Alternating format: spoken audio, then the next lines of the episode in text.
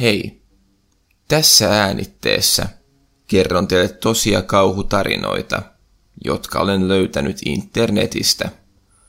Kaikkien tulevien tarinoiden väitetään olevan tosia, mutta koska ne on otettu internetin keskustelupalstoilta, ei niitä voida varmistaa. Mikäli pidät tulevasta sisällöstä ja haluat kuulla lisää, niin kannattaa käydä tsekkaamassa YouTube-kanavani nimellä FinStories. Sieltä löytyy paljon laajemmin vastaavaa sisältöä. Sitten ei muuta kuin laittakaa valot pois ja nauttikaa tarinoista. Ensimmäinen tarina. Silloin, kun minä olin nuorempi teinipoika, minulla oli tapana seikkailla kaverieni kanssa. Totta puhuen, taitaa olla varsin monen teinipojan harrastus käydä tutkimassa vanhoja rakennuksia sekä hylättyjä teollisuushalleja. Niistä löytyi aina välillä jotain mielenkiintoista, mutta esimerkiksi vanhat sanomalehdet olivat todella tavallinen ja sangen tylsä löytö. Mutta joskus löysimme jopa sekalaisia veitsiä ja muita työkaluja. Harvoin kuitenkaan olimme ensimmäisiä seikkailijoita missään paikoissa. Yleensä niiden seinät olivat täynnä graffiteja ja niiden kaikki ikkunat oli jo rikottu. Myös kaikki kaapit oli vedetty auki ja kaikki arvokas oli viety, joten mitään superarvokkaita löytöjä emme koskaan tehneet. Meitä oli sellainen muutaman hengen porukka, jotka tätä tutkimusta suorittivat. Aina välillä jouduimme juoksemaan karkuun, kun joku ohikulkija tuli tutkimaan, ettemme rikon mitään – mutta juuri siinä oli tämän jutun suola. Aina sai olla varuillaan. Pikkuhiljaa meille kuitenkin muodostui ongelma. Meillä alkoivat tutkittavat tilat loppumaan. Olimme oikeastaan kolunneet kaupungin jokaisen autiotalon, ja meidän oli pakko pitää taukoa seikkailuistamme. Päivät alkoivat käymään hieman tylsiksi, koska tämä rakennusten tutkiminen oli ollut pääaktiviteettimme. Silloin muistin, että olin joskus nähnyt isäni lipastossa ilmakuvia kaupungista, ja päätin tarkastaa ne, katsoakseni, olisiko kaupunkia reunustavilla metsäalueilla jotakin tutkittavaa meille. Kun olin saanut kuvat käsiini, niin ilokseni huomasin, että noin kilometrin tai kahden päässä metsän reunasta oli jotakin. Ilmeisesti se oli jokin hylätty tehdas tai vastaava. Seuraavana päivänä kerroin kavereilleni koulussa löydöstäni, ja he olivat heti valmiita uuteen seikkailuun. Koulun päätyttyä kävimme minun luonani hakemassa taskulampun ja lähdimme suunnistamaan kohti tuota oletettua autiotaloa. Metsän laitaan saavuttuamme hämmästyksemme oli kuitenkin suuri, sillä emme nähneet siitä lähtevän minkäänlaista tietä päämääräämme. Yleensä tällaisiin paikkoihin menee useita helppoja reittejä, koska niihin on ollut aikaisemmin vilkas liikenne. Kiersimme metsän reunaa ja tutkimme maastoa. Lopulta eräs ystäväni löysi todella metsittyneen kinttupolun, joka oli ehkä joskus ollut tie, mutta sitä ei kuitenkaan ollut varmuudella käytetty useisiin kymmeniin vuosiin. Lähdimme seuraamaan tuota polkua olettaen, että se veisi meidät perille. Siitä sojoitti pieniä puita, mutta niiden läpi pääsi onneksi melko helposti kävelemään. Kuitenkin Tunnelma oli hieman erilainen tällä kertaa kuin meidän aikaisemmilla seikkailuillamme. Tällä kertaa huomasimme selvästi, että täällä oli käynyt paljon vähemmän ihmisiä kuin aikaisemmissa kohteissamme. Ei välttämättä ketään sen jälkeen, kun tehdas oli suljettu. Noin kilometrin jälkeen eteemme avautui korkea verkkoaita, jossa oli jämerä kettiinkilukolla suljettu portti. Portissa oli iso kyltti, jossa oli teksti Pysykää poissa. Tämä ihmetytti minua jo tässä vaiheessa. Yleensä tällaisissa paikoissa on kyllä kylttejä, mutta niissä lukee pääsy kielletty tai jotain virallisempaa. Pysykää poissa teksti oli omituinen valinta ja lisäksi se näytti käsin kirjoitetulta. Tässä vaiheessa jokaisen meistä katseesta paistoi epäilys. Mutta koska olimme pikkupoikia ja meillä oli niin sanottu ylpeytemme, niin emme halunneet tietenkään näyttää toisillemme, että nyt pelotti. Olimme menneet tällaisista aidoista läpi kymmeniä kertoja aikaisemminkin. Olimme pieniä, joten yleensä pääsimme kaivautumaan aidan ali jostakin kohtaa. Ja niin tälläkin kertaa, pienen kiertämisen jälkeen, löysimme tarpeeksi suuren kolon, josta mahduimme ryömimään. Päästyämme aidasta läpi kohtasimme kuitenkin uuden esteen. Myös tehtaan ovet ja ikkunat olivat lukittuina. Tässä vaiheessa yksi kavereistamme jo sanoi, että lähdetään jo pois. Mutta juuri silloin huomasin pienen luukun seinässä, joka oli ilmeisesti aikaisemmin ollut jokin ilmastoikanavan reikä tai vastaava. Siirryin lähemmäs tuota aukkoa ja työnsin varovasti sen tukkivaa vanerilevyä. Vanerilevy kaatui saman tien ja aiheutti aika äänekkään läjähdyksen. Vanerin kaatumisen jälkeen kaikki tuntui hetkeksi pysähtyvän. Kaikki me odotimme hiiren hiljaa, oliko tuo ääni paljastanut meidät. Olimme kuitenkin keskellä metsää, joten luonnollisesti kukaan ei tullut keskeyttämään toimiamme. Tuosta aukosta mahduimme kaikki helposti sisään. Ilmeisesti joku oli vain asettanut tuon vanerin aukon tielle, sillä se ei ollut kiinni millään. Kun koko seurueemme oli ryöminyt sisään, niin aloimme tutkimaan huonetta hieman tarkemmin. Kaikki oli todella paksun pölykerroksen peitossa, ja neniimme kantautui todella ummehtunut haju. Poikkeuksellisinta oli kuitenkin se, että näytti siltä, että mihinkään ei oltu koskettu. Pöydillä oli arvokkaan näköisiä työkaluja, ja siellä oli jopa joitakin isoja käsityökoneita. Emme yleensä olleet kovinkaan ujoja tutkiessamme, vaan saatoimme meluta ja penkoa kaappeja. Nyt jokin oli kuitenkin toisin. Tuntui, että koko tehtaassa aika oli pysähtynyt. Meistä tuntui, että meidän ei pitäisi olla täällä. Hetken aikaa katselimme vain huonetta, mutta lopulta kokosimme itsemme ja lähdimme liikkumaan eteenpäin. Tutkimme työkoneita ja availimme kaappeja. Kaapeissa oli tuliteriä sahoja ja muuta arvokasta. Yhtäkkiä huomasin, että eräs kaverini oli pysähtynyt keskelle lattiaa. Menin hänen vierelleen ja ymmärsin, mikä hänet oli pysäyttänyt. Pölyn keskellä oli suuria kengänjälkiä. Askelväli näytti valtavalta, ja jäljet johtivat yläkertaan vieviin portaisiin. Niistä oli kuitenkin mahdotonta sanoa, olivatko ne tulleet tänään vai kymmenen vuotta sitten. Me kaikki siirryimme lähemmäs sitä koloa, josta olimme tulleet, ja olimme valmiita syöksymään siitä läpi tarpeen vaatiessa. Olimme tehneet tämän ennenkin. Mikäli epäilimme, että joku on lähellä, niin teimme niin, että varmistuimme pakosuunnasta ja joku meistä huutaisi. Mikäli jostain kuuluisi ääntä tai joku olisi tulossa kohti, niin ehtisimme juosta karkuun.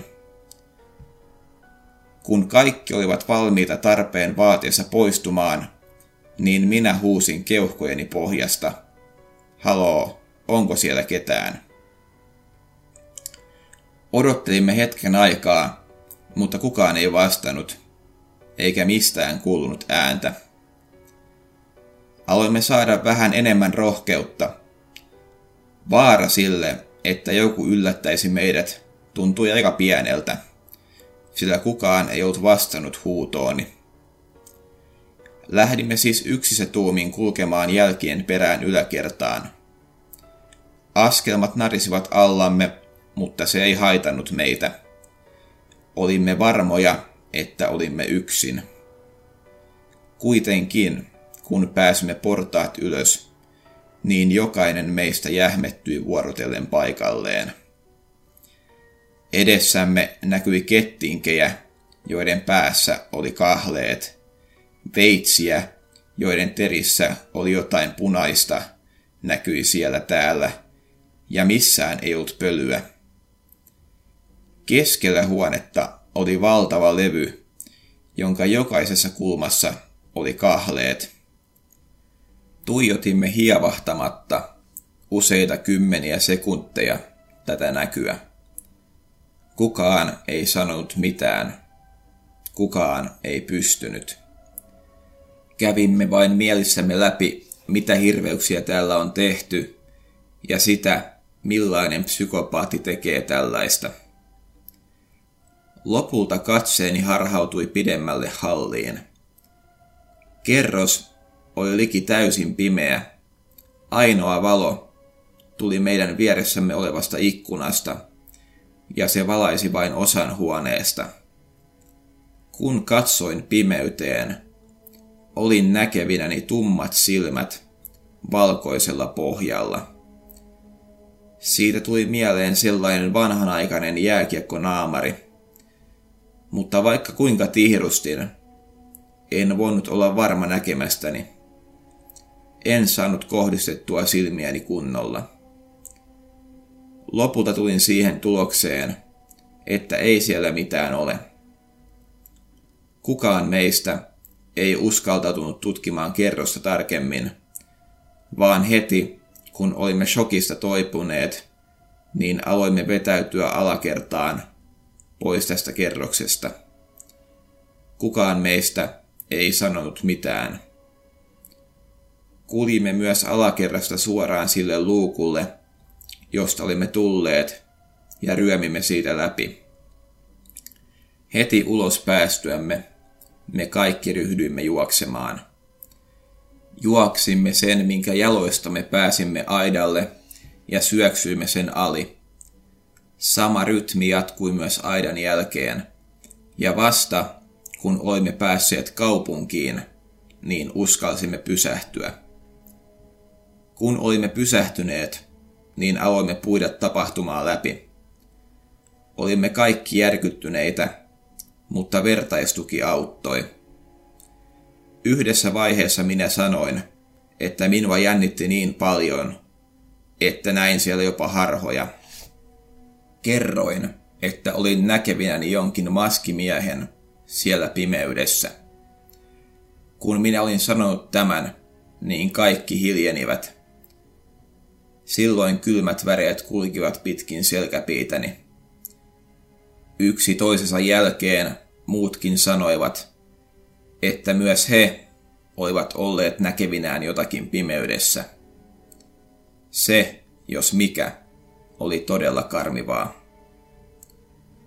En vielä tänäkään päivänä tiedä, oliko siellä kulmassa oikeasti joku, mutta tuntuu todennäköiseltä, että näin oli. Monet teistä varmaan ihmettelevät, miksi emme soittaneet poliisia paikalle – No, se johtuu siitä, että olimme tunkeutuneet luvattomasti toisen alueelle, ja emme todellakaan halunneet kenenkään tietävän sitä. Jonkin aikaa myöhemmin tuossa tapahtumasta se rakennus paloi.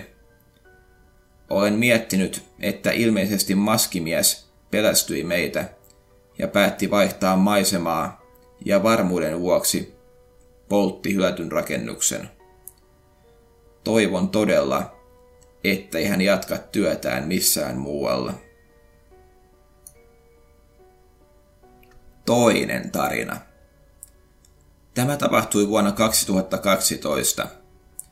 Olimme silloin kaverini Sarahin kanssa saaneet loistoidean – käydä tutkimassa erästä hylättyä tuberkuloosisairaalaa, joka sijaitsi kotikaupunkimme laitamilla. Olimme päättäneet, että otamme mukaamme videokameran sekä mikrofonin ja tallennamme koko seikkailumme, jotta voisimme mahdollisesti julkaista sen. Suunnitelmissa oli yrittää saada tallennettua jotain karmivaa, ehkä vanhoja sairaalasänkyjä tai vastaavaa. Kun olimme saaneet kaikki tavarat kerättyä, niin lähdimme matkaan. Sairaalaan pääsi sisälle aika vaivattomasti, mikä yleensä kieli siitä, ettei siellä ollut mitään kovinkaan arvokasta. Olimme nuoria ja pääsimme kätevästi sujahtamaan aidan ali. Itse sairaalan sisäänpääsykin onnistui todella helposti, koska oven lukko oli niin huonossa kunnossa, ettei se enää ajanut asiaansa. Se oli todella ruosteinen, ja lisäksi puu sen ympärillä oli lahonnut. Päästyämme sisään, pettymyksemme oli hienoinen, sillä siellä oli aivan pilkkopimeää, ja valoa ei tullut mistään, sillä kaikki ikkunat oli laudoitettu umpeen. Kaivoin esiin taskulamppuni, mutta se ei valaissut kovinkaan paljoa. Ummehtunut ilmamassa vyöryi ylitsemme, kun siirryimme eteenpäin hallissa. Alakerta oli täysin tyhjä, joten siirryimme yläkertaan. Yläkerrassa minut valtasi outo tunne. Tuntui aivan siltä, kuin joku seuraisi minua. Pälyilin ympärilleni, mutta en kuitenkaan nähnyt ketään. Yläkertakin oli pilkkopimeä. Sarah piti souta päällä ja huuteli haamuille, että näiden pitäisi näyttäytyä. Hän myös pyysi leikkimielisesti talon henkiä tulemaan haastatteluun luokseen, mutta ketään ei tietenkään ilmestynyt. Yläkerrastakaan ei löytynyt mitään mielenkiintoista, joten lähdimme takaisin päin. Saavuttuamme jälleen alakertaan, seuraamisen tunne katosi yhtä nopeasti kuin oli alkanutkin.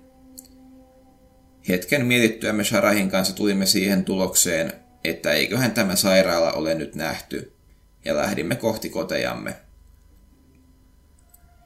Kului muutama viikko, ja eräs toinen ystäväni, Tom nimeltään, joka myös työskenteli projektimme parissa, tuli luokseni ja kysyi, olinko jo katsonut videomme.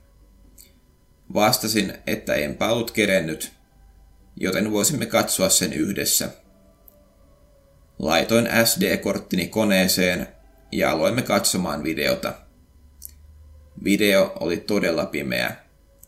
Ainoa valo, joka siinä näkyi, oli taskulamppuni valokeila, joka haravoi pitkin seiniä. Lopulta video tuli siihen kohtaan, että saavuimme yläkertaan. Video oli vieläkin todella pimeä. Minunkin kamerassani oli ollut mikrofoni, mutta se oli niin huonolaatuinen, että Sharahilla oli kädessään parempi mikki. Minunkin huono mikrofonini kuitenkin tallensi Sarahin huutelut haamuille. Yhdessä vaiheessa hän huusi, jos sinut on vangittu tänne ja haluat pois, niin puhu tähän mikrofoniin. Lähes välittömästi nauhalta kuului myreä vastaus. En näe mitään mikrofonia. Minä valahdin aivan kalpeaksi, ja kun näin Tomin ilmeen, niin tajusin, että hän oli kuullut saman. Ääni, joka nauhalla kuului, ei missään nimessä ollut minun tai Sarahin, vaan jonkun kolmannen. Soitimme välittömästi Sarahin paikalle, ja hänkin valahti aivan kalpeaksi katsoessaan videota. Karmipinta tässä on se, että se ääni ei kuulunut Sarahin mikrofonin äänitallenteesta – Henkilön, joka sen sanoi, on siis täytynyt olla aivan minun takanani. Sen on täytynyt seurata minua, aivan kuten olin tuntenut.